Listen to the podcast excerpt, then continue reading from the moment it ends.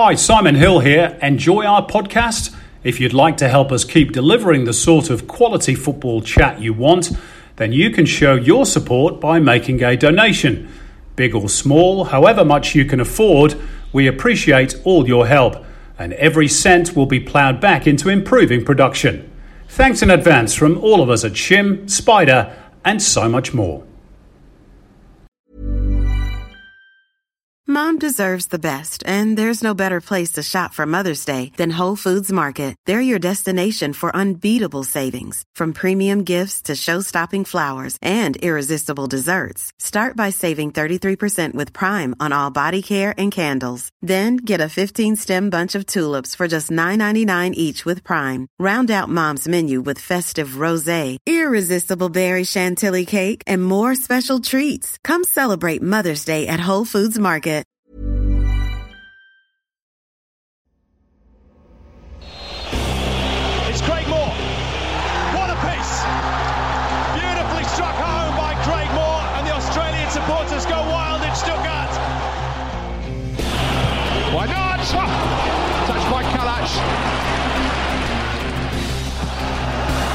Rixon's corner kick.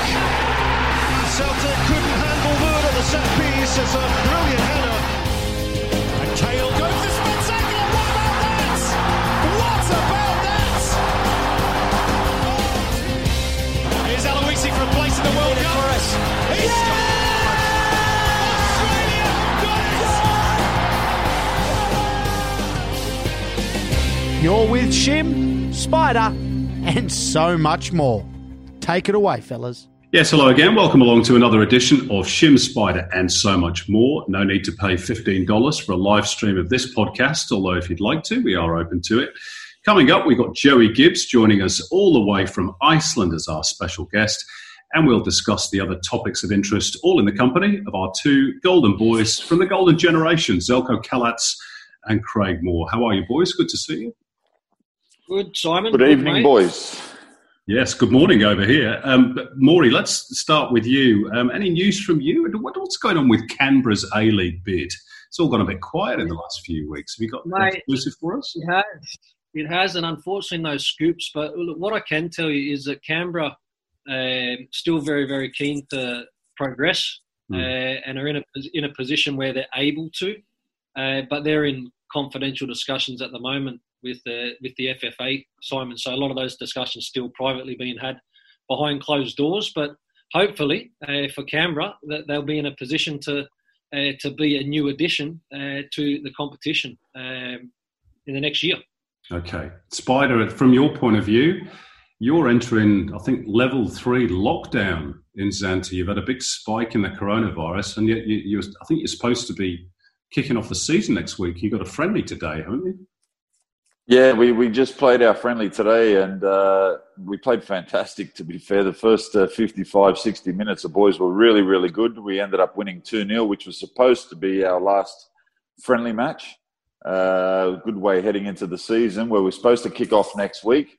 As far as we know, at the moment, we're still playing, but we we wait to, to hear some more news in the coming days. Uh, we're wearing masks all over the streets now. So that's uh, obligatory. We have to do that. So yeah, we'll, we'll wait and see. We'll we'll keep preparing like we start this week, but uh, that'll come down to the government. It's a tough situation all around the world at uh, the moment. All right, thanks uh, for the moment, boys. Uh, we're going to kick things off with Simon Says. Simon says. Now, my topic this week surrounds a fantastic story. It is the sort of story sports journalists dream of. Overnight, a 26 year old woman from Brisbane, half a world away, became one of a very few select Australians to play in an FA Cup final at Wembley Stadium. Not many from this part of the world have done that. Joe Marston, Craig Johnston, Tim Cahill, and Mile Jedinak standing alone in a very short list until yesterday. Harry Kewell did play in the cup final for Liverpool, of course, but that was at the Millennium Stadium in Cardiff. So the feats of Hayley Raso in reaching the big stage are rare enough. The only other Aussie female to play in a cup final was Taryn Rockall in 1999, who won a winner's medal for Arsenal against Sunderland at the Valley, home of Charlton Athletic. The fact that Hayley has done it just two years since breaking her back in an on field collision while playing for the Portland Thorns makes it utterly remarkable. There were doubts that Raso would actually walk again, let alone play football. So that she returned just six months later is testament to her powers of recovery physically and her mental determination. And even in recent weeks, Raso has had to overcome hardship.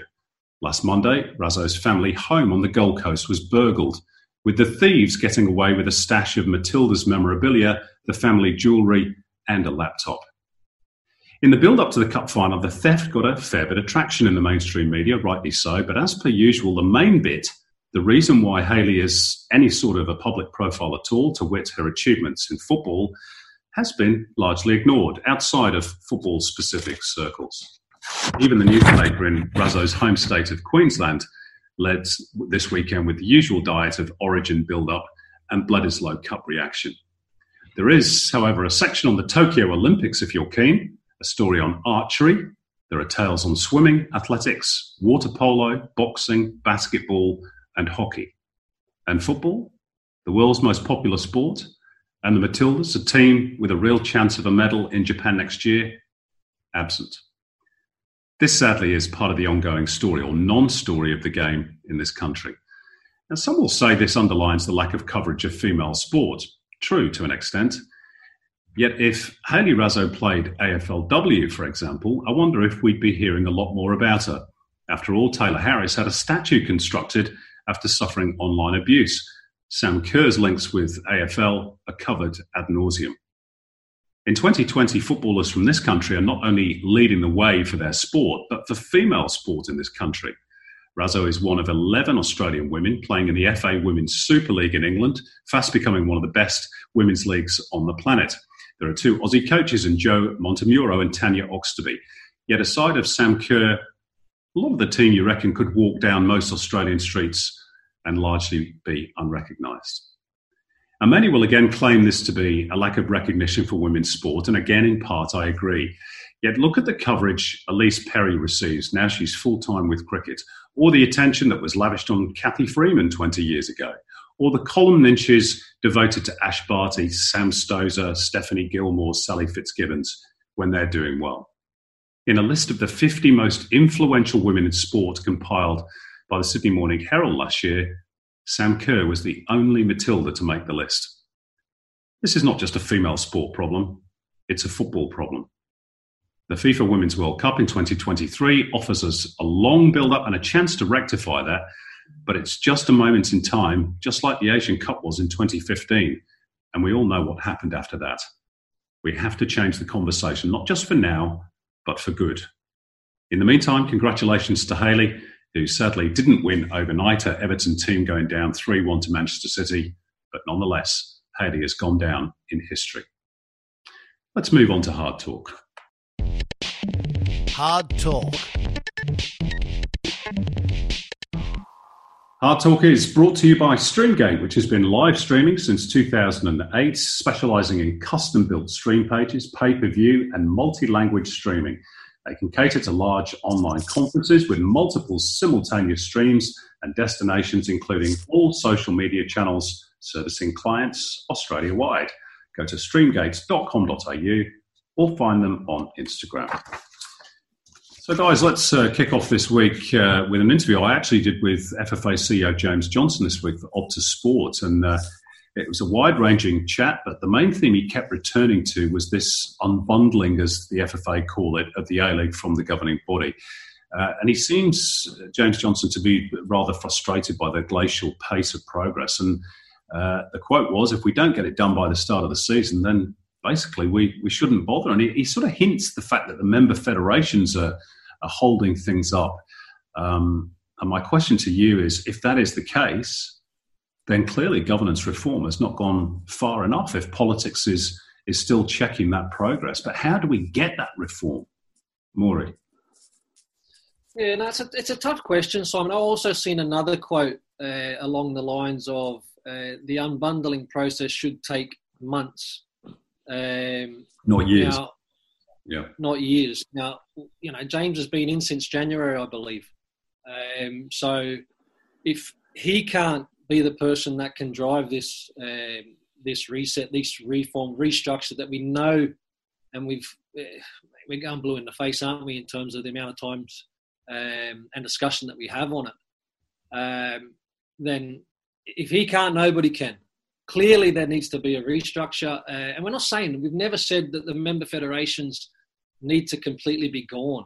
What we need to do is is make sure that they are structured in a uh, financially better way that has a bigger influence on the, the, the national footprint, and therefore that you know dollars can be saved that can be reinvested and distributed in, in different areas rather than the amount and the layers of administration and steering committees, which you know, it takes too much time for for the major decisions, important decisions to, to be made, Simon. So, like I says, it's a big job, um, but I think with the FFA that they've got to be the FFA. Sorry, they're the ones that are going to be strong and, and, and drive this through.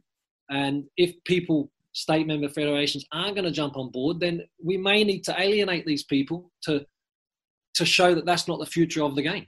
Hmm. Uh, Spider, I wanted to ask you about a second, second part of the interview uh, with James that he, he, talks about a national second division. He sort of went close to committing to one, didn't quite actually say, yes, we are going to do it. Um, but he did say that 2022 is a, an area of time we can shoot for. Does that go far enough for you? I know you're a big supporter of a, a national second division.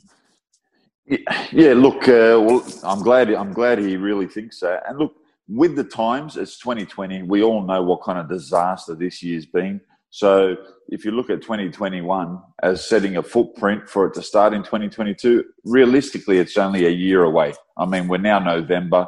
So we're two months and we're finished with this dreaded 2020.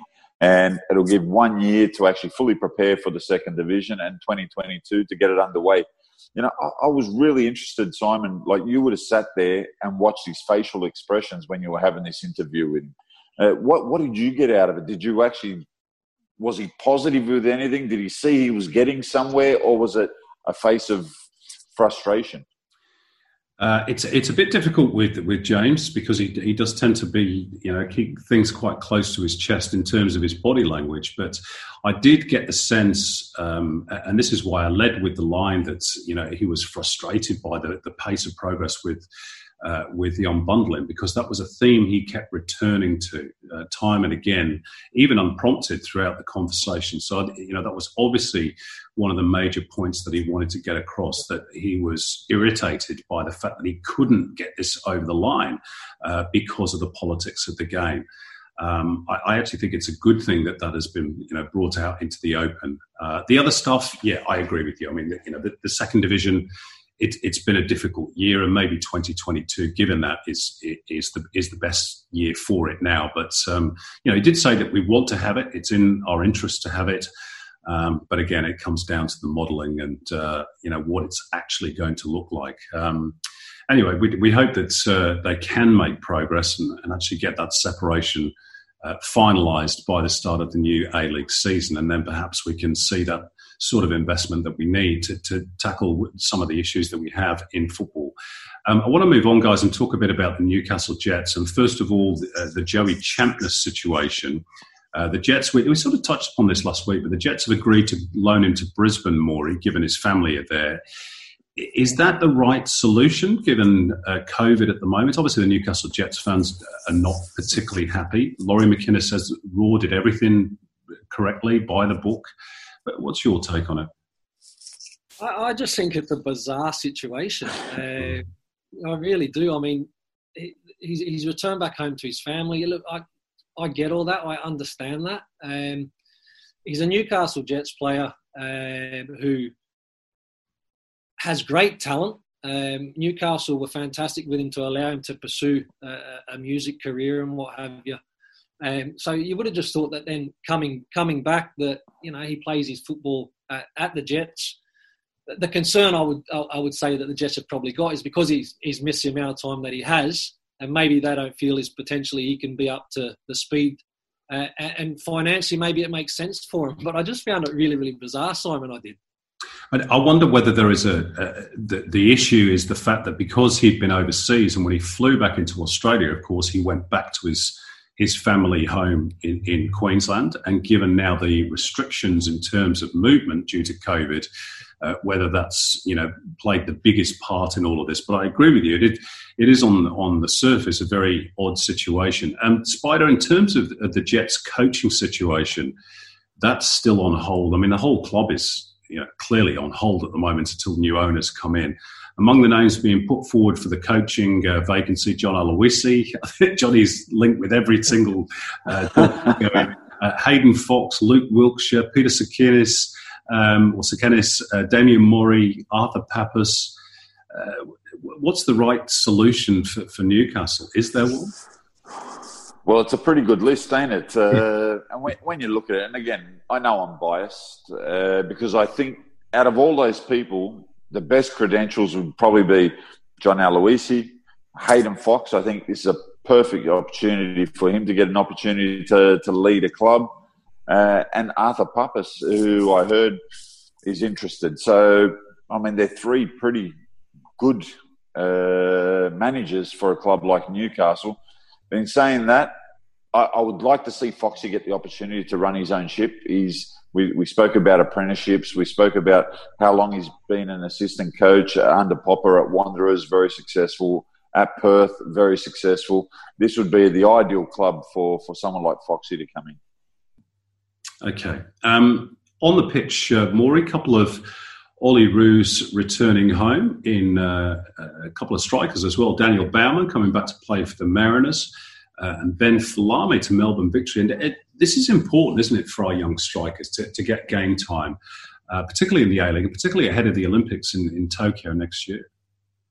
Yeah, and another player, Joshua Laws, who's come back from Germany and signed with uh, Wellington Phoenix. So, look, it's good to see these players uh, coming back, Simon. Um, it's important that they do kind of get those those minutes, hopefully leading into uh, to the Olympics, because we know uh, how beneficial that will be to, to Graham Arnold and the team that um, that he will eventually take. As many as uh, as we possibly can with our Olympic players uh, playing minutes uh, this season is really really important. So it was good to see again a couple of new players coming back to the league. It's it's again steering clear of that recycled club to club kind of scenario, Simon. So I, look, I'm I'm really positive about it, and I wish I wish all the players that have come back uh, the very best of luck, and hopefully they have a really big year, which would be fantastic preparation for the Olympics. Uh, Maury, we'll we'll stick with you for this one as well, um, because obviously your links with uh, with Brisbane Roar and with Queensland. Uh, the Roar sent out a message to all their members this week regarding uh, where they're going to play in season 2021. And they're looking to play all their matches at Dolphin Stadium to move out of Suncorp completely. Is that a good move given we know that they pay quite an extortionate uh, rent at, at Suncorp? In fact, it's too big for them. Uh, and the fact there's a better atmosphere at Dolphin, but uh, a lot of fans are going to be inconvenienced by this move as well, aren't they? Well, uh, they, look, they are because, I mean, and you look at now, obviously, Brisbane Roar have located for training down the Gold Coast. Um, but they're going to be playing the games at, Redcliffe, which is which is Dolphin. Uh, but look, for me, I, I, think it's the right decision, Simon. I know it's probably going to be tough on, on, on some supporters in terms of travel, um, but it is a fantastic stadium for football. It has provided already uh, some really good atmospheres and some some great matches. And financially, it's an absolute no-brainer for, for Brisbane Roar. I think it's I think it's great. We know how uh, good a, a stadium Suncorp is for the big games. Um, so for me, no, uh, no problem. But I do feel a little bit for uh, you know a certain amount of fans that um, you know probably in terms of travel and that sort of stuff, it can be a bit of a, a hassle. But it, it, sets the precedent, doesn't it, for that uh, move to hopefully a, a boutique stadium long term in, in Queensland for Brisbane Roar.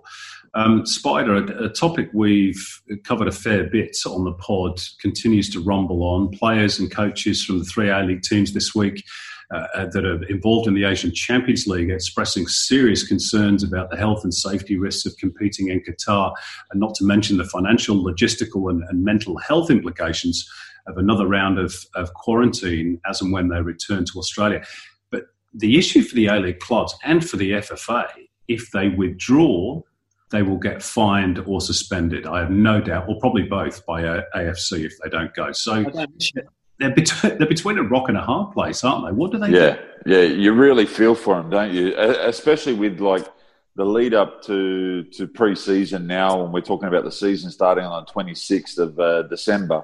Uh, the man- managers and their staff would really have uh, all sorts going through their minds. Look, we don't want to get suspended, do we? I mean, we love the ACL. We want to be in the ACL because we want to grow as a part of Asia. Um, how do we make it happen is going to be the hardest thing. Uh, I'm well and truly not up to knowing how the clubs are going to do this. How they're going to handle it financially is another big problem because we're already talking about the amount of money that we constantly keep losing. Um, Sydney FC, I would say, will somehow find a way the others, I, I don't know. Look, uh, it's a difficult one, Simon. Uh, none, none of us can comment because we don't know the ins and outs of the clubs. It's a COVID world, isn't it? This is uh, how we have to live, sadly, at the moment. Um, one more before we move overseas. Uh, and staying in Asia, Pete Cklamovski has uh, yes. has been removed or stood down from his, his coaching role at, at Shimizu. Or, or, or resigned. Or, or resigned, from what I've read. Yep, yep. Um, uh, that's disappointing, isn't it? Obviously, his first uh, senior gig got it on the back of success with with Ange Postecoglou last season with Yokohama, but uh, for whatever reason, hasn't worked. But I guess that first coaching gig can be very, very tough, particularly in the J League. Yeah, I think in general, and, and Spider and Popper will go through this again in, in Greece. Uh, Simon, the the initial part of going into any club is to be able to survive. Um, and if you can get through that period and you're able to survive, then you can really start to, to, to put a stamp on the football club and then you can start to be successful. But it's very, very tough. Um, you know, I read the reports coming out with Pete and uh, my heart goes out to him. You know, he, he, tried to, to do things in a way that he believed was uh, the way that he wanted to play, similar to, to Ange. He wanted to play entertaining football. Um, he wanted to have a team that could score goals and that was a team that he, he, he, was seeing, but unfortunately, as he mentioned, that they were probably that little bit short, you know, in terms of uh, you know the results didn't go against them, and, and, maybe that quality in terms of defensively to be able to uh, turn some of those those results into to winning games and points is, is what's cost him in the end, or it might might have not. He might have resigned and just seen the writing on the wall, but either way, mate, it's about surviving at the beginning. Mm. And, and it's funny, Maury, because it's a it, it's it's actually non-relegation this year in the J League. So it just shows to you all over the world, it's it's about it's a results-driven industry. Um, he played good football, but he probably didn't have the players that Ange had or the quality that Ange had. And what what Maury said at the beginning was spot on. You have to survive before you can build you got to sort of build from from the back and then slowly get better. He went all gun ho, which his games were very attractive to watch. But if you don't win ten games in a row or eleven games in a row, there's only one end product, and that's you losing a job. That's football, isn't it? Um, just before we close this section, Spider, any, any clues as to the future of Max Burgess? Uh, reports last week that he still uh, hadn't reported back for pre-season training with uh, with Western United. Yeah, uh, it was a funny one, ain't it? Because I know Max is a city boy. So whether he's just got a bit stubborn and said, well, I'm not going back to Melbourne in these circumstances. Uh, I understand that I'm contracted. I, I, don't know. This is probably a good one for us to probably get in contact with him and to understand the situation because he had a fantastic season. I don't think the club and Max had anything, any loggerheads or any uh, fallouts. I, I think it's just a personal decision that he doesn't want to go back into into that lockdown situation in Victoria. Okay. Thanks for the moment, uh, guys. We're going to move overseas. London calling. London calling. Some uh, sad news to start off with from the UK, Maury. Uh, the death of Nobby Stiles, World Cup winner with England, 1966. Um, he also uh, coached the likes of David Beckham and the, the two Nevilles, Phil and Gary, uh, when he was coaching with United in, in, the late 80s. But in terms of his playing career, not just winning a World Cup, but you could almost call him the early pioneer of that holding midfield role. Um, before he, he, was Vinny Grella before long before Vinny Grella was was even thought. For anyone who didn't know, that's the type of player he was. Brilliant. Yeah, I like yeah. that. I like yeah. that. Nah, but yeah, there's been a lot of uh, you know a lot of support. Obviously, I mean, unfortunately, you, you lose a, a fantastic um, you know person like that. Um, so the papers have been have been flooded with, with, with great stories and you know he'll be he'll be hugely missed. But his contribution to football, Simon, was was an enormous one. Um, and I'm sure that there'll be people, you know, you look at the likes of the Beckhams and the Nevilles and, and people that have been mentored uh, by the uh, Nobby Stiles that hopefully now, um, you know, they can have the same contribution uh, moving forward um, mm. to um, to really honour his his life and what he contributed to football. Talking of legends, Spider, Pele turned 80 last week, and this week, Diego Maradona turned 60. It's amazing, isn't it? How quickly life goes. Where do you stand on who was better? Yeah. Uh, mate, you had to throw that question to me, right? mate, mate, I'm, a, I'm going to sit on the fence here. Because oh, you can't. Can you com- oh, come on, man. How can you compare the two greats? Two different eras. Like, I mean, Pele was a freak in his own world. Who did someone someone said he was the only person, only footballer that could make a war stop or something like that? um, and then you know I've been watching all these uh, clips of Maradona. You know when he had his birthday and the way he used to train, and uh, they're just two greats. Uh, I don't know. Look, I know Maradona more because it's more my vintage. Yeah. So I'll, I'll say Maradona. There we go. We got we got him down off the fence eventually, uh, Maury. Um, let, us talk about uh, some of the on-field action. Um, in fact, before we do that, what about Pep Guardiola leading the call for five subs to be reintroduced in the Premier League? Um, he's done this on the back. of A lot of soft tissue injuries this season, perhaps down to the short pre-season. Is is this all a bit self-interested because, of course, he's got the depth of squad that, that other teams don't, or does he have a point? I think I think with this one, so he says something like the, the and, he says muscle muscle injuries uh, are up are up forty seven percent. Um, so look, I I actually think that he was talking about the best interest of the game and, and not Manchester City. I, I think that um, you know he feels that in terms of again the the year that we've all had, the amount of games that these players are expected to play that um, you know the five sub rule is is something that can can help try and uh, protect these players and, and, keep players fit and healthy. So um, I don't believe it was a Man City thing from Pep Guardiola in this situation. And he's got support, obviously, from Jurgen Klopp and Frank Lampard, strangely enough, two other members of the Big Six of English football. Um, Spider, uh, Champions League and Europa League this week, uh, some terrific games. Real Madrid, bottom of of their group, and they, they only got out of jail very late on against Borussia Mönchengladbach, thanks to, to two late goals, uh, and Barca winning 2 0 at uh, Juventus. You know, it's funny because on the back of what we're just talking about there with uh, Guardiola wanting the subs, this is actually one of the reasons. And we've spoken on the pod over the amount of weeks that we're going to get all sorts of results because of this. I, I, I agree with Guardiola. I think it's impossible what they're doing. I mean, even watch Liverpool. They played Midtjylland.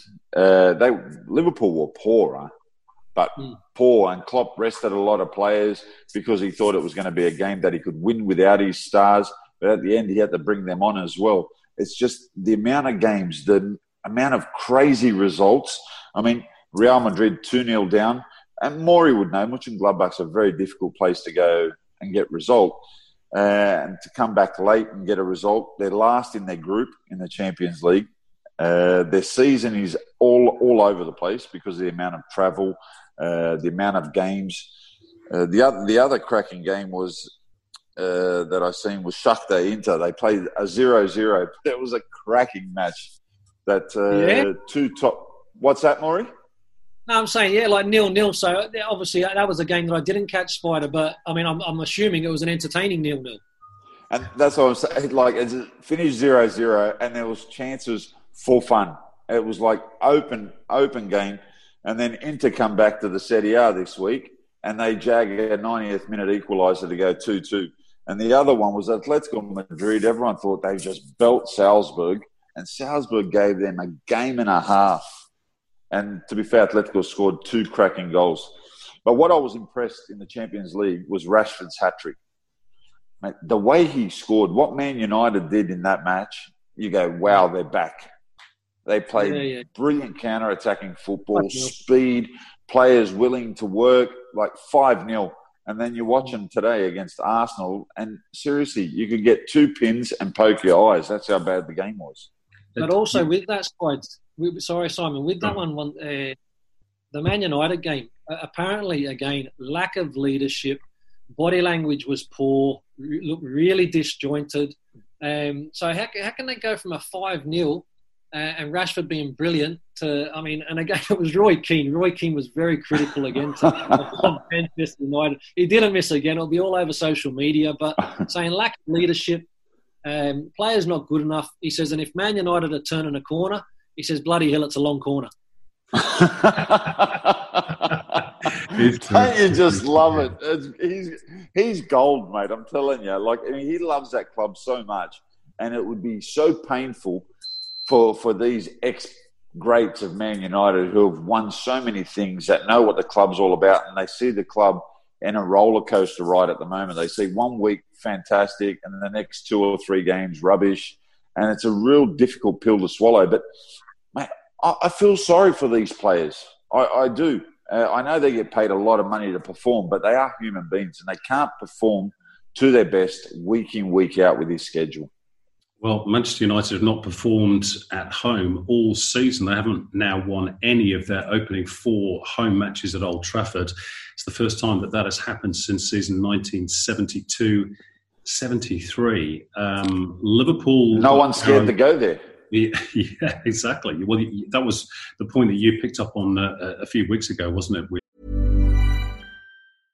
Mom deserves the best, and there's no better place to shop for Mother's Day than Whole Foods Market. They're your destination for unbeatable savings, from premium gifts to show-stopping flowers and irresistible desserts. Start by saving 33% with Prime on all body care and candles. Then get a 15-stem bunch of tulips for just $9.99 each with Prime. Round out Mom's menu with festive rosé, irresistible berry chantilly cake, and more special treats. Come celebrate Mother's Day at Whole Foods Market.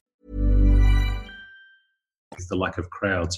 Um, Liverpool, perhaps not quite as an intimidating place to go to at the moment because of that as well. But they they got a narrow win over West Ham by two goals to one.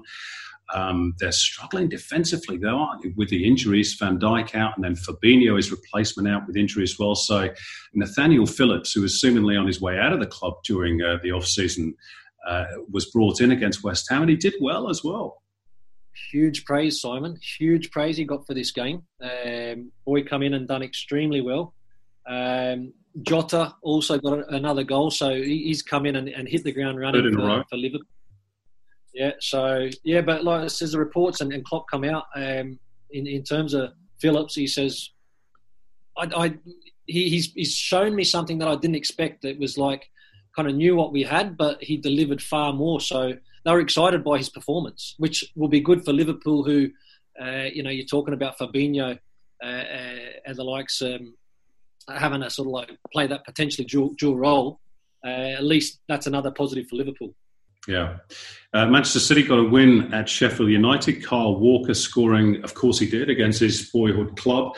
Uh, and afterwards, Spider, Pep Guardiola playing down speculation that he will return uh, to Barcelona. Now, this comes on the back, of course, of uh, Bartomeu, the hugely unpopular president, has finally stood down. Um, what does that mean, do you think, for the future of, of Leo Messi? Does that make it easier for him to stay, or does it actually, conversely, open up the door for him to leave? Yeah, uh, difficult one. I, I've I've got to say I've got to see Messi leaving. I, I just the more I think about it, the more dramas I see. Um, I, I see Messi leaving probably at the end of this season. Where he's going to go, there's probably only one or two clubs that he can go to. But Barcelona just look a shadow of itself at the moment. They're 12th, Spider, yeah? They're 12th in, Yeah. in, in La Liga at the moment, which, I mean, I, again, we're six or seven games in. I don't know um, how often you can say you've seen Barcelona in that kind of position, Simon. So I think that's why the that's why the changes have, have happened. And I kind of agree with you, Spides. I think Leo Messi, um, I- think at the end of this season, he'll be gone. And you know, Pep Guardiola, I don't think, you know, he said that he won't end up back at Barcelona. So Messi could end up a big chance at, at being at City. Final question in this uh, segment, Mori, goes to you. Um, a word about uh, the Scottish Premier League title race now with Celtic. On, in, Premier League with Celtic in Scottish Cup action from last season, bizarrely uh, over the weekend, it offered Rangers the chance to move nine points clear, and they took it. They defeated Kilmarnock by a goal to nil. Is this the year that Rangers end a ten-year wait for a Scottish Premier League crown? It's early days. Yeah, You're confident? I bloody hope. I bloody hope so. I, I, I, we can't have Celtic winning ten in a row. Uh, look, um, Rangers have, Rangers have started the season very very well. Um, they have had the odd, the odd hiccup, but um, I think it was against Livingston and uh, possibly Hibs. Um, but mate, they they defend them well. They they consec- you know clean sheets, six seven clean sheets. Their squad now is um, is deeper uh, than what I've seen for many, many years. When you look at the bench now, Simon, in terms of you know the players that can come on and still influence a game, it's it's a lot deeper a squad. So Rangers in a really good position. Celtic today defeated Aberdeen in the, the Scottish Cup semi-final, so they'll play uh, in the final against Hearts. A lot of press here about Celtic. As it's either Celtic and Rangers, and because things haven't been going for, for Celtic, obviously there's been a, a lot of media coverage of them and whether or not they're uh, they're the team that can, can go on and, and win the, the title and 10 in a row and create history. But Rangers are going about their business very quietly. Steven Gerrard's doing a great job, but he's making sure that they remain humble. Every game counts. So that's where Rangers have fell over in previous seasons. I think they can win it this year, yes. Interesting. We shall uh, see if you are right. Um, and uh, before we leave the Scottish football scene, we should also um, uh, pay our condolences to the former Hearts captain of their Scottish Cup winning team of a few years ago, uh, Marius Zaliukas, who uh, tragically passed away uh, within the last uh, few days. So our condolences to his family. Yeah. Okay, let's uh, move on to our final segments this week. Footballers Live.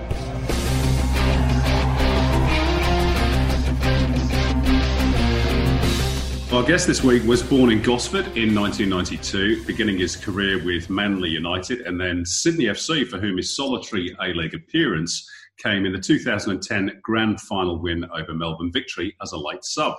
After a brief stint in Belgium with Olympic Charleroi, he worked his way back up into the A League via Manly United again and Marconi Stallions, signing for the Western Sydney Wanderers in 2012.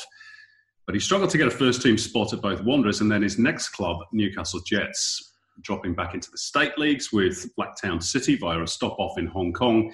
It seemed perhaps that his days in the top division ranks were over until he took a very different career direction. In February this year, he signed for Keflavik in the second tier in Iceland. Since then, he's banged in 21 goals in just 19 games to win the divisional Golden Boots, the championship, and promotion and he joins us now in what is the longest distance guest we've had on the podcast so far. It's a big welcome to Joey Gibbs. How are you, Joey? Yeah, well, mate. Well, how are you?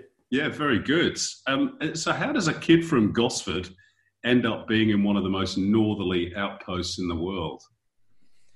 Yeah, mate. It's something I definitely didn't expect. You know, um, it, it, all happened very, very quick. I think I remember I was. Um, it would have been mid-February and um, I was getting ready to, to start my season with Blacktown actually, and it was all just right before COVID was all all, all hitting off as well. So um, yeah, I think I think the timing was good because I just got over here in time before uh, before it got real serious, you know. And uh, as I understand it, you you weren't the only Aussie in Iceland either. There's a guy called Jonathan Faerber who's uh, a goalkeeper from the Central Coast. I'm not sure whether you you knew each other, whether he's still there or if you hung out together? Uh, I, I, know of him. Um, I think I think he was actually from Northern Beaches. I think so. Yeah, but um, I, I, think I remember seeing a documentary on him. Actually, he was, he was at Keflavik as well. That's right. the, the, documentary was on uh, Optus, I think, wasn't it? Yeah, um, yeah, yeah. So, what's it like living over there? Because um, you left Australia post bushfires then you head to this country that I'm sure you probably didn't know too much about. Um, just give us an example of uh, perhaps some of the, the difficulties of, of being so far away from your family. Of course, in a, in a COVID world, I'm sure are not allowed to come and visit you. Yeah, no, it's um, yeah, 2020 has been pretty full on. You know what I mean? Um, in regards to how different the two countries are, um, obviously the weather, but it was just that the the difference between Australia in uh, February with the bushfires coming over here to Iceland in February is um, completely different because I came on the weekend of a big blizzard as well, you know. So it was like, um, you know, not just a bit of snow. It was about it was halfway up my door kind of snow, you know. So I, I didn't know how to open the door, and like, yeah, you, I know you had to drive, and it was just unbelievable. But um, and I'd, I'd never seen snow before, so that was a that was a, a new experience. But um, they all play in the football, like they have big football halls here in winter, so they can train and play all year round. So um, yeah, that was that was that was my first couple of weeks was like that, and then um, then yeah, then you start hitting summer, and that's when the season comes, and then you got uh 20, 20 hours of daylight in that time, so it's a little bit different. A, a little bit different, Joey, but uh, mate, the challenges that you've had, obviously, to try and find a fit throughout your career, um, mate, fair play because you've kept knocking, you've kept knocking on the door, and and had a fantastic season. Um, how does the standard of the, the football in Iceland uh, with the second division, uh, obviously you've been promoted, how does that compare to Australia? I mean, conditions we know about, but the standard of play. Yeah, it's um, I've been asked this a few times. You know, it's it's kind of like a, it's a tough one because um, I'll say my division now I'm in, and you look at this maybe the NPL New South Wales, I'd probably say um, there's not there's not too many differences. I'd say the standard is is similar. Um, I feel like maybe uh, I don't know if you, maybe it's just my squad as well, but I feel like my squad, the boys are a little bit more um, well, football literate. I don't know if that's the right way to put it, but I know they, they understand the game well, but they might not be as technically good as some of the Australian boys or physically as yeah. good. You know what I mean? Because it's a country of three hundred sixty thousand. Um, but you know they got four four divisions of football. But um, yeah, and, and then when you get to the top division, the top division's quite again. There's some impressive teams in that because we played a few few of the bigger teams in the cup and um, and preseason and yeah, I was I was quite impressed. It felt like it felt like playing against um, an A League team if you're an NPL team. You know, it felt like the the standard of this the intensity was a bit higher and and they really like to play football there as well. You know, I think they got quite a good um, education system through the youth, and yeah. and yeah, they um, for three hundred sixty thousand, you see their national team, they do quite well. It's impressive. Yeah. I, I, was going to say, I was going to say that Joey because I, I played a UEFA Cup game against Reykjavik, oh, yeah, yeah. and they're a very good side, uh, mm. and their game has come forward in leaps and bounds. So their their top tier is a very serious league. And what you spoke about there is four divisions they have. Yeah, they're not all professional, obviously, but yeah, there's there's yeah, country of three hundred sixty thousand. There's like a good four divisions, I think, of of teams who can all get promoted, relegated. You know what I mean? So um, yeah, yeah. It's, uh, it's good to see that you haven't stopped banging in goals. Yeah, no, it's um, I'm enjoying the team I'm with. You know, like yeah, there's we've got some good young Icelandic boys there who, you know, I've been getting good service, so I'm uh, yeah, enjoying it. You've got to say that, eh? yeah, you never know, they might be you. Joey, culturally, I would imagine it's a pretty easy fit. Having I've, I've been to Iceland myself on, on holiday. I've actually visited Keflavik, um, and, and culturally, I would imagine it's it's quite easy. Everybody speaks English. Uh, apart from the weather, it, it, it, must be okay. I know you've got a couple of uh, English lads, I think, as well, who, who, play in the team. Has that been quite a, a smooth transition in in that regard? Yeah, it's yeah, it's fine. I think um, yeah, out of all out of a lot of countries you could go to, I think Iceland's yeah, they, everyone knows English. Even just that, um, yeah, culturally, like you said, like um, it's kind of like a hardworking culture. I feel, and I feel like, oh, some of Australia's like that, but um, I feel like it's kind of um, they do. If you come in as a player and you and you kind of put your head down and work hard, they respect that. You know, the coaches and the players. So I felt that that helps because I think this club, especially, have had a, a, had problems with um, signing foreigners that haven't really done that. So I think that's I don't know. I think I got respect quickly for that, and I think that was a little bit of the Australian mentality, which helped because I think they appreciate that type of thing. So it just it yeah got off to a good start, and um, and yeah, it was pretty smooth transition really.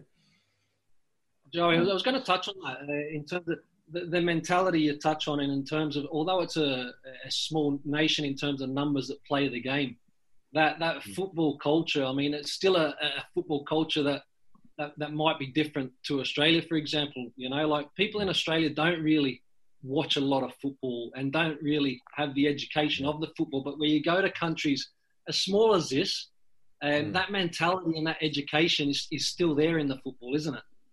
Yeah, well, it's just again, yeah, like I love Australia, but that's the one thing I, I don't like about it. You know, it's just like um, you, you go to the, the, the hotel here or the pub, and all it all it is is football. You know what I mean? And then you look at the media front page of the paper and or online wherever it is, it's all football.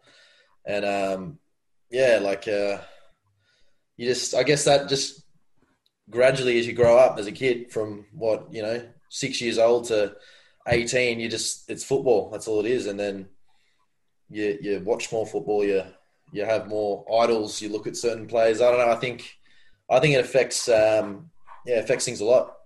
Joey, you mentioned the, the, the domes that are all over Iceland. This is one thing that I noticed when I when I mm. visited there. It, like yeah, yeah. like huge spaceships in, in sort of every village as you drive around Iceland. That's yeah, been a key to their success, hasn't it, over the last few years? They've really invested not just in uh, those indoor facilities, which of course they need during the winter when it gets pretty cold, uh, but also in coaching as well. I think they've got more UEFA qualified coaches per capita than any other nation in Europe, which is staggering for a, a country of that small population. Yeah, yeah, no, I've um, I've I've heard that too, and I think um, again, watch. I've, I've been watching their national team a bit because it's again it's on everywhere here, and like Iceland will play England, and I think it was, oh, they oh, they I just thought they defended so well, really disciplined, and it was you know impressive against against England, who should be beating them five 0 You know what I mean? And um, and then I think they're I think they're about to play Hungary for the the Euro spot. I think that's the case, but again, they just they all the boys look. It's that I guess it's that they've been coached well, number one, and I think there's a good mentality in the country. Kind of how you know, just the way they. Uh, it's the one thing I notice is the way they defend. Mm. You know, as a group and all that. And um, but yeah, mentioning the domes, I think that came in maybe 20 years ago. I think the, our one in Keflavik was the first ever one built, actually. But um, but we don't play competition games in them. It's only the friendlies when it's winter, and then it's mainly a summer competition. And um, and then you're back in the domes come around this time now, and uh, in pre-season. So a lot of people would have said to you, "You're mad for going to Iceland. What are you going to Iceland for?" But mate, in your head now, what do you think are the benefits of going to a place like Ireland, Iceland to give you the opportunity to get into Europe, or to say I was sick of Australian football and I wanted a different challenge? Yeah, no, like yeah, I got, I got that a little bit actually. It wasn't really just said. You got you just got that vibe from people, but um, no, again, like I, I, kind of went over here at what I was 27, 28, and then, you know, you, the is a short one, so I was like, well, fuck, why not? You know, uh, yeah, why not? And then, um, yeah, I'm, I'm yeah, I'm, happy I made the move, but it wasn't it wasn't a blind move. You know, I, I, had a good chat to the coach, and I've heard some good things about him. And he actually, I knew I knew a few people who knew him quite well, and I thought that, you know, I guess every coach tries to sell their club to you, but um, I just got that feeling and the way he spoke that it could work. You know what I mean? Um, and then yeah, things went well, and um, and yeah, now I guess our goal was to to finish first, and and now we're in the top division next year. So yeah, no, I think um, you never know what can happen, but it just feel again like it's uh, you know, you can be in Iceland or you know nearly every part of the other part of the world, you know, and you can be in the second division and you're in the first division the next year if you do well, so you get rewarded. Um, just fuels you with a little bit of ambition, and and even now, like if we do well next year, where could be in Europa League, you know what I mean, or Champions League playoffs, which is just something you know I was playing for Blacktown a year ago, but it's um, yeah, it's just it's funny how when you're even just in this area, things are things can happen. You know what I mean? Or it feels like that. So yeah. closer, mate. It's closer. Europe, Europe is closer. It's a bigger shop window, as you as you know. Um, so, in terms of your your contract situation, Joey, what's your your contract length, and and obviously uh, moving forward, you you touched on ambition. Uh, yeah. Players. Um, I'm I was uh, I'm here for two more seasons. Um, so yeah, but um, yeah, no, I'm, I'm enjoying it here, and I, and I do feel the club. It's uh, it has it has it kind of is also implementing certain things to to make sure it will move forward as well. You know, they're not just trying to sell the dream, but they are also uh, kind of acting on it. You know, so yeah. Mate, I can offer you a bit of advice. Can I offer you a bit of advice? Yeah, yeah, yeah. Because as players, players, we, we you know, they, they, tend to, to move a lot, move a lot, and and chase that that that that happiness, yeah, and that feeling mm. of, of, of feeling as if you're fit. Um, and and by all accounts, you, you've you've done that. So don't mm. be in a rush to make any decisions, mate. Enjoy enjoy the moment yeah. and see where it takes you, and don't get too far ahead. Yeah, yeah. No, I was actually given that advice around um, something very similar around the negotiation time because I only signed for a year and I renegotiated and signed uh, again for two more years. So, no, I totally agree with that one.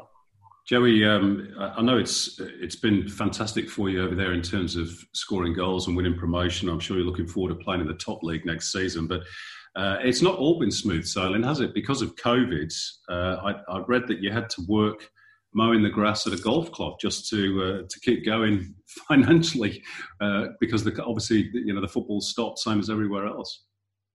Yeah, no, I was doing a bit of that. It was that wasn't too bad because it gave you a bit of routine. You know, we um, and it was uh, it was a pretty nice golf course as well. It was probably one of the most beautiful spots you could ever be. It was you know the big Icelandic rock cliffs and all that. It was yeah, it was really nice. But um, yeah, no, there was. I think we I got over here. I came February uh, like mid February, and then um, we stopped for nine weeks or seven eight weeks because of the first wave in, in March, and then um, then we stopped again mid season around uh, I think it was August, July maybe July-ish, and then we had to finish the league early, two games short, which was a big uh, and there was a bit of an uproar here about that, but we just yeah, it's getting too cold. It's they can't play a lot of games indoors, and and, and it's getting really bad. So it was weird. We won the title actually um, without playing our last two games. So, mm. or three games for us, two games for the others. But so it was a it was a, a weird year.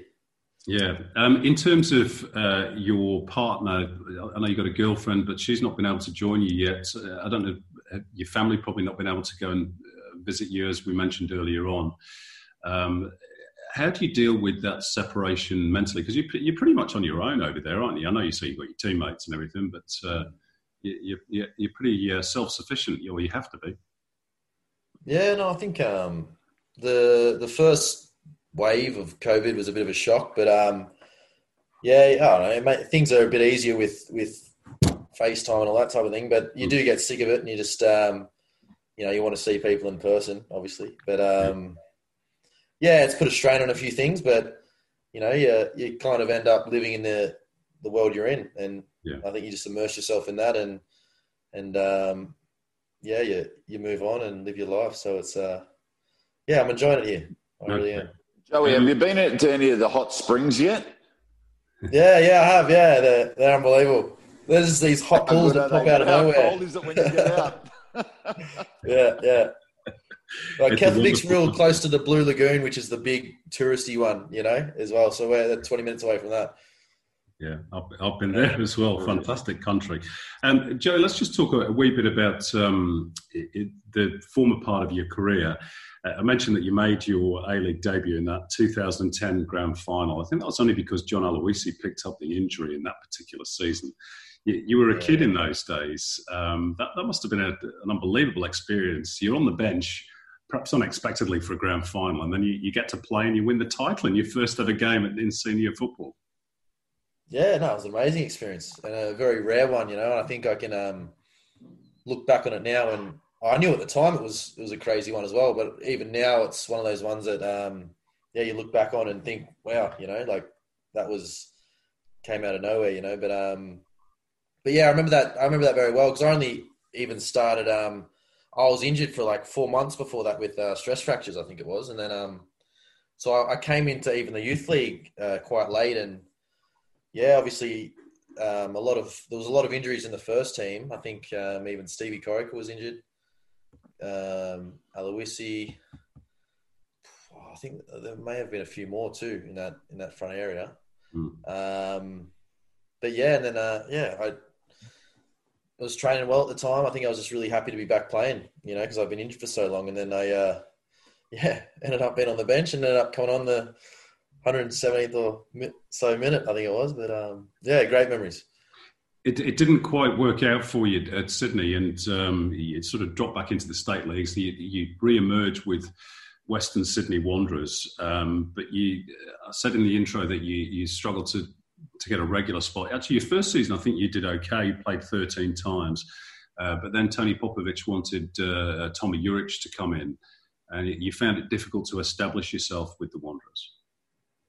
Yeah, no, I think um, it's it's competitive being a young Aussie striker. You know what I mean? Especially in the A League, you look at what there's 10, 11, how many teams now? Twelve is it? Oh, with MacArthur come in or 11 oh, but um, yeah, and then you think usually there's maybe maybe that a few of those spots are reserved for foreigners in each team as well. So when you look at it realistically, there's maybe you know for an Aussie striker, an Aussie nine, there's not too many opportunities really. You know, um, and then then you've got our our second division, which is technically the NPL, and it's a semi-professional environment. So it's it's quite tough when you kind of have that.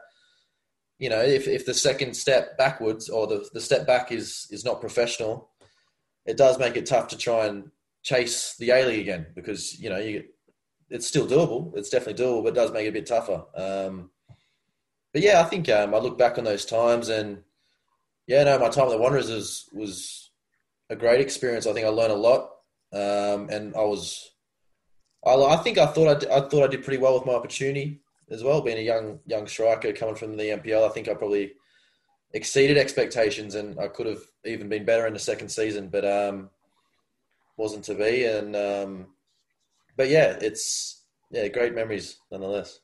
And you had a similar experience, uh, I know, with uh, with the Newcastle Jets, uh, because you, the likes of Emile Heskey was sort of uh, blocking your way. It is a real problem, isn't it, for young Aussie strikers? And, and we bemoan the lack of uh, Australian strikers, but they struggle to get opportunities because that's the area of the pitch that A League clubs tend to go for the, the big name foreigner, and that, that really hurts the Aussie strikers in many ways, doesn't it? Yeah, I think, um, yeah, like, uh, yeah, I agree with that. Like, um, and yeah, I'm just trying to. It was it was funny times at both at especially Newcastle because I remember there was yeah Emile Heskey was there and obviously he's the marquee he's always going to play and and oh, rightly so. But um, and then actually Adam Taggart had a very good year that year as well. So that was one uh, Aussie striker did very well that year. And um, but yeah, other than that, it was yeah, it was just it, it is a little bit difficult. Then you look at the system way the way it's set up as well with the the the youth league is the what you do when you're not playing in the A League, obviously. So and um, that the level of that isn't really enough to again to be competitive in the A League or, or win back a spot. You know, I always always felt that was it was such a big step. If you were in the youth league for four or five weeks and you got to try and step up to the intensity of the A League, it was always very very tough. How, how Joey? How is the foreigner situation there in, in Iceland? Then do do all teams? Uh, is there a, is there a quota, uh, and do all teams fill that quota? And what what positions do they normally go for for a foreigner? Yeah, it's um, I think they're allowed as many as they want here because um, there's some team, there's some clubs right which are in these cities of about two thousand people, or probably a bit more than that, but very little people. So they've got about ten foreigners playing for them. Um, but uh, over here, for example, we've got um, there's a Spanish Spanish lad who's a defender. We've got a English boy who's a number number ten winger type of thing, and um, and then myself. Um, but yeah, again, probably similar. There's yeah, there's like if you look at, I guess I, I've been looking at the, the top goal scorers list a bit, and a lot of them, yeah, they're they're mainly all foreigners. You know what I mean? About five or six of the top goal scorers are the foreigners. Um, so yeah, I think that's probably the majority of the position is in that front front area. You know what I mean? Joey, well, um, Joey, mate, I've got to ask all our guests the same question, mate, and you're no different. So, mate, I've got to ask you the best stadium you've ever played at and the biggest dungeon you've ever played at. And don't even think about saying Edensor Park, the Croatian Sports Centre, is the dungeon. um, best stadium I've ever played at. Um, oh, I'm trying to think. I've uh, I've always got good memories of. Uh, I think I was at Wanderers and I, I started in the Sydney Derby. Uh, at it was I think it was at um what's it Aussie, Aussie Stadium. What's it called now? That one. It's not because of the stadium, but I just remember we won two 0 that night and um yeah, and that was obviously one of the inaugural derby years. You know what I mean? That was a really good experience. I always look back on that, and and considering I started and played a lot of the game as well. Um, the biggest the biggest dungeon. Maybe um, I remember um, probably Lambert Park five ten years ago. That that was a horrible ground. that's not bad. When it was grass. Yeah, Lambert Park bad. when it wasn't synthetic. That that has to be that has to be one of them.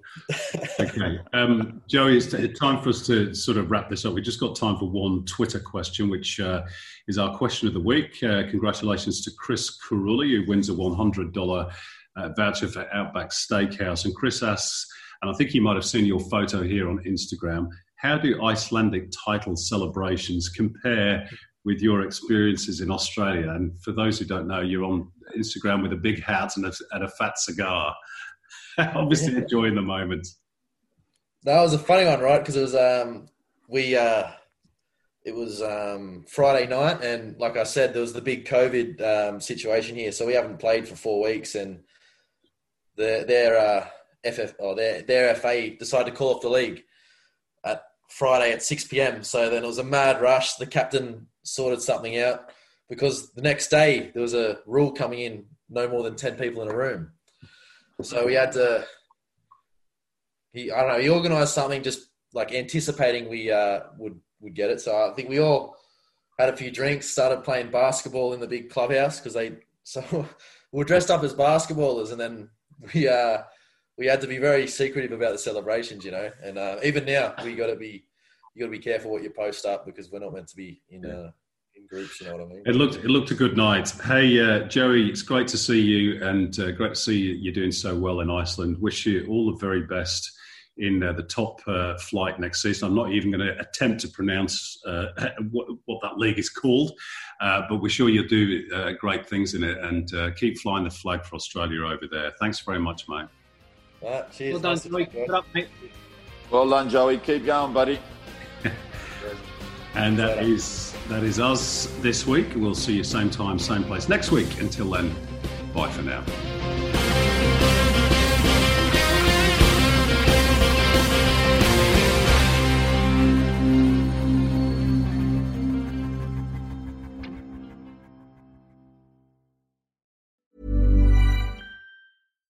Deserves the best, and there's no better place to shop for Mother's Day than Whole Foods Market. They're your destination for unbeatable savings, from premium gifts to show-stopping flowers and irresistible desserts. Start by saving 33% with Prime on all body care and candles. Then get a 15-stem bunch of tulips for just $9.99 each with Prime. Round out Mom's menu with festive rosé, irresistible berry chantilly cake, and more special treats. Come celebrate Mother's Day at Whole Foods Market.